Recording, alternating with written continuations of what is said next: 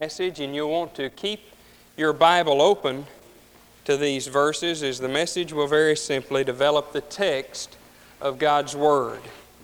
Colossians 3:12 to 17, the perfect bond, beginning with verse 12. And so, as those who have been chosen of God, holy and beloved, put on a heart of compassion, kindness, humility, gentleness, and patience, bearing with one another and forgiving each other, whoever has a complaint against anyone, just as the Lord forgave you, so also should you. And beyond all these things, put on love, which is the perfect bond of unity. And let the peace of Christ rule in your hearts, to which indeed you were called in one body, and be thankful.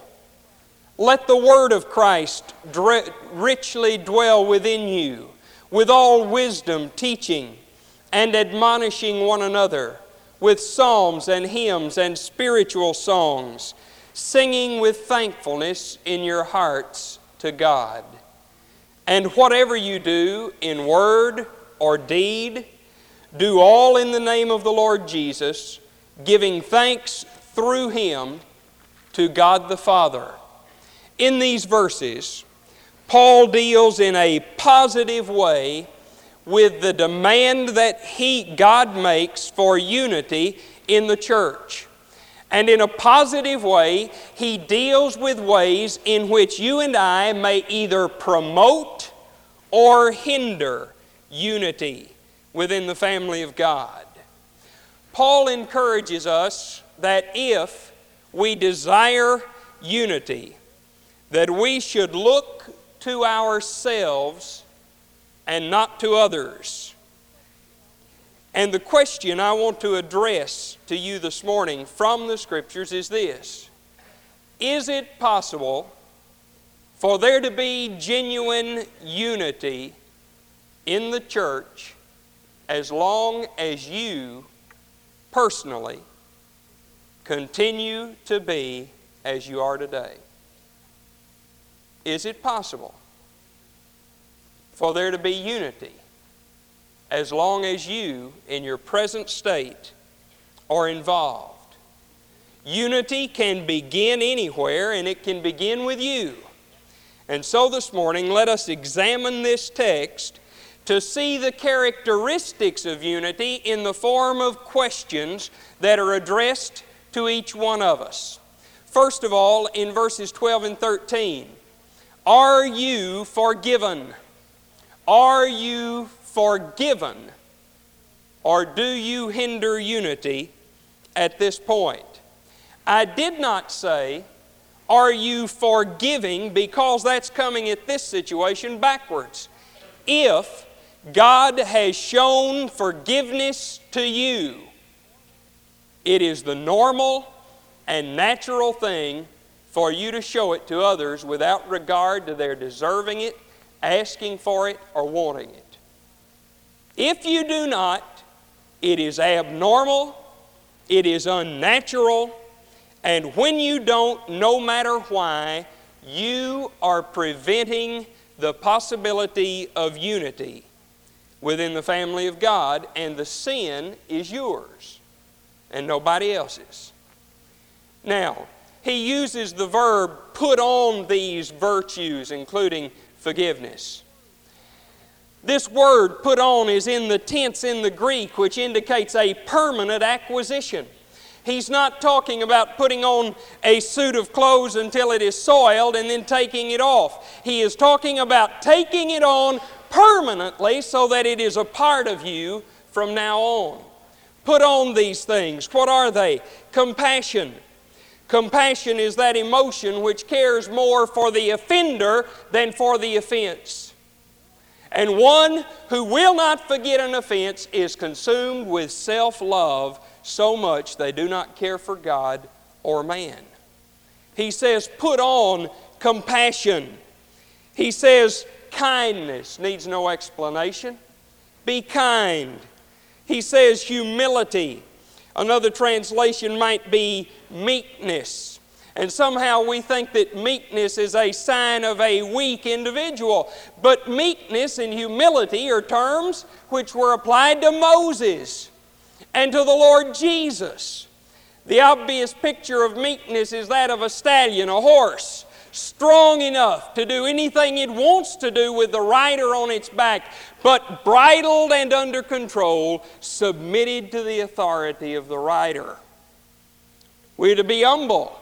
We are told that Jesus Christ possessed humility. He had the right attitude toward himself. Then he says gentleness. He says patience. Patience is that ability to endure wrongs without retaliation, to endure without hostility and bitterness. Our practice must match our profession. And then he goes on in verse 13 saying, bearing with one another. Bearing with one another. Now that ought to be an obvious thing to understand. Bearing with one another.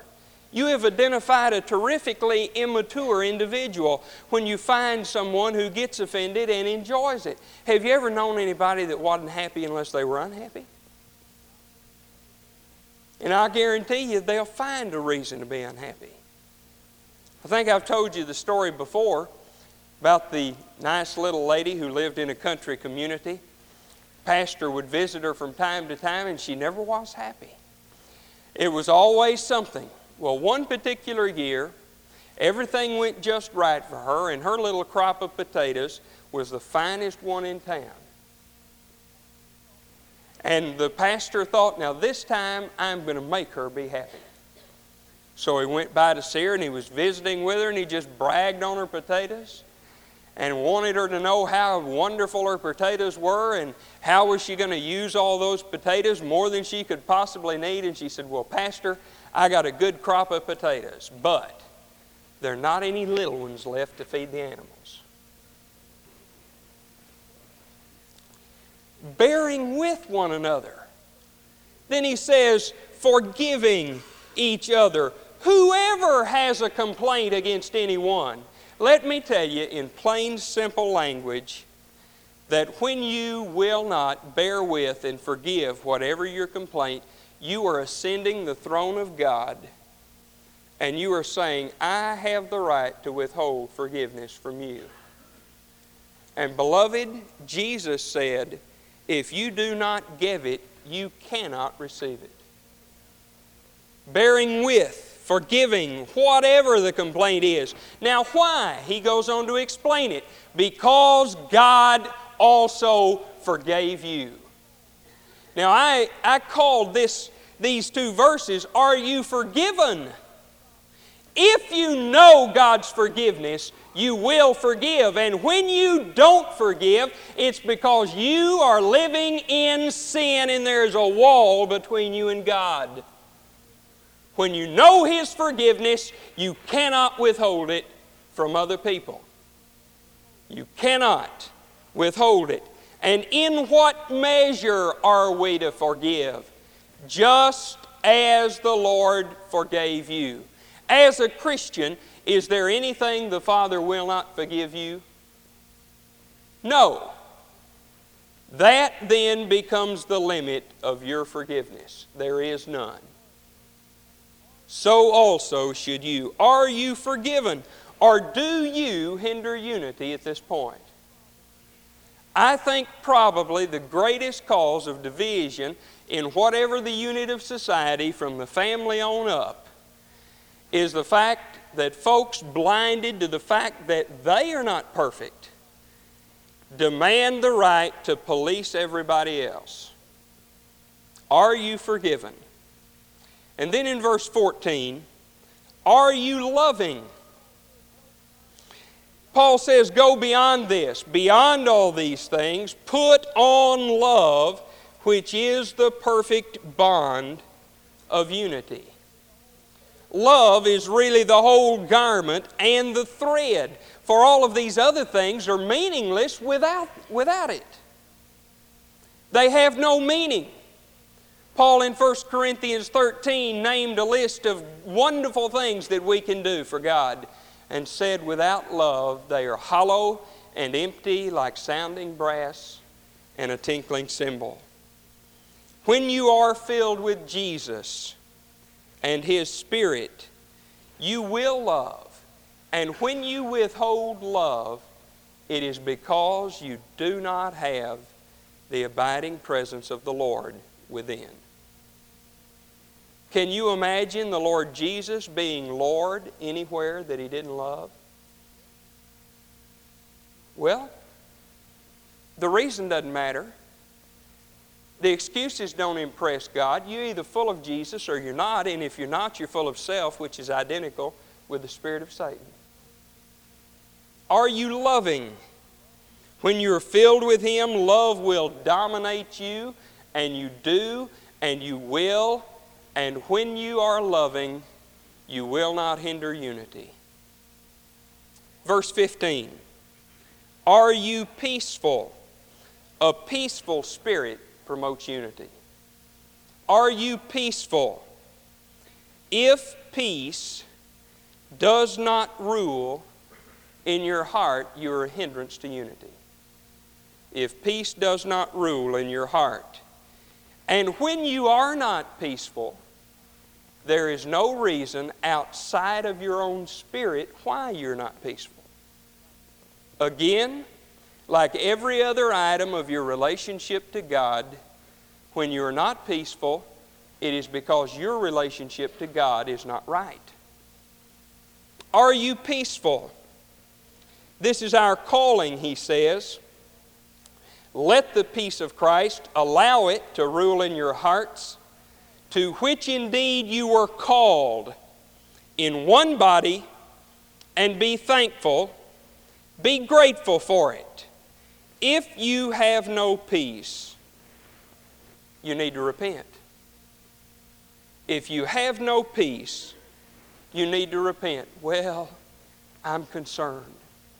No, when you're worried, it's because you assume responsibility that doesn't belong to you. You see, everybody else is God's responsibility. You are your own responsibility. And when you try to assume God's responsibilities, that's sin. And if you have no peace in your heart, it's because there's something wrong between you and God. And God will never lead you to assume responsibilities that don't belong to you. See, you cannot serve God on your own terms. You either serve Him according to His Word or you don't serve Him at all. Jesus said at the last day, many will come before me and said, Lord, we did thus and such, and all of these are very wonderful things. And Jesus said, hey, I don't even know you. You can't serve God on your own terms. If you have no peace, if you are worried, concerned, whatever name you want to tag on it, it is because you're not right with God. He says, let the peace of Christ rule in your hearts. It means to reign like a king on the throne. Another use of the Greek was for the athletic games, the one who was the official on the field of competition. Be the umpire. Let the peace of Christ be the umpire in your heart. If you're right with God, you will be peaceful and you will contribute to unity. Pity the grumbler and the fault finder. They cannot know peace with themselves, with others, or with God. Verse 16, are you submissive? He says, let the Word of Christ richly dwell within you. Studying the book of Daniel, chapter 10, I noticed something that's very significant. In chapter 10, an angel is sent to Daniel to reveal to him prophecy, which is the Word of God, the eternal truth of God. He is sent to use Daniel as an instrument of writing Holy Scripture. And the angel Gabriel says to Daniel, I have come to you to illuminate the Scriptures. I have come to you to illuminate the Scriptures. Beloved, it is no different when somebody within the family says, God led me to do thus and such, which contradicts the Bible, than it is when some maniac out here says, God told me to kill my kids. When God guides you, He guides you through the Word. It is called the Word of God. Jesus, when He taught the Scriptures. Jesus did not teach anything that was new. He took the Holy Bible, the Old Testament, and He brought its seed truths to fullness. And you are a member of a cult if you reject any word in the Bible. Jesus said, I have not come to destroy the law and the prophets. I have come to bring them to fullness. Jesus quoted Deuteronomy 8:3, talking about the Old Testament, when He said, man shall not live by bread alone, but by every word which proceeds out of the mouth of God. The only Bible that was written during the entire New Testament era was the Old Testament. And every word the New Testament says about the authority of the Bible refers to the Old Testament as well as to the New. There is only one time in the New Testament, in the book of 1 Peter, where any of the New Testament writings are even mentioned. One time. Are you submissive? You are living in rebellion against God if you try to let something within your spirit, which is an unholy spirit, lead you while you deny the Word of God. Our guidance is always rooted in the Word. He says, let it dwell richly within you. This word dwell is the word to abide permanently. It's the word the Greeks would have used to talk about someone who dwells in a house. He says, let your heart and soul and body be the house that the Word of God dwells in. Isn't that beautiful? You be the place where the Word of God dwells. Then he goes on to say, with all wisdom, teaching and admonishing. We want neither teaching nor admonishing. We just want something that makes us feel good. One another with psalms, hymns, spiritual songs, singing with thankfulness in your hearts to God. It is the Word of God which imparts the wisdom of God to us, by which we teach and admonish, and upon which our music must be based.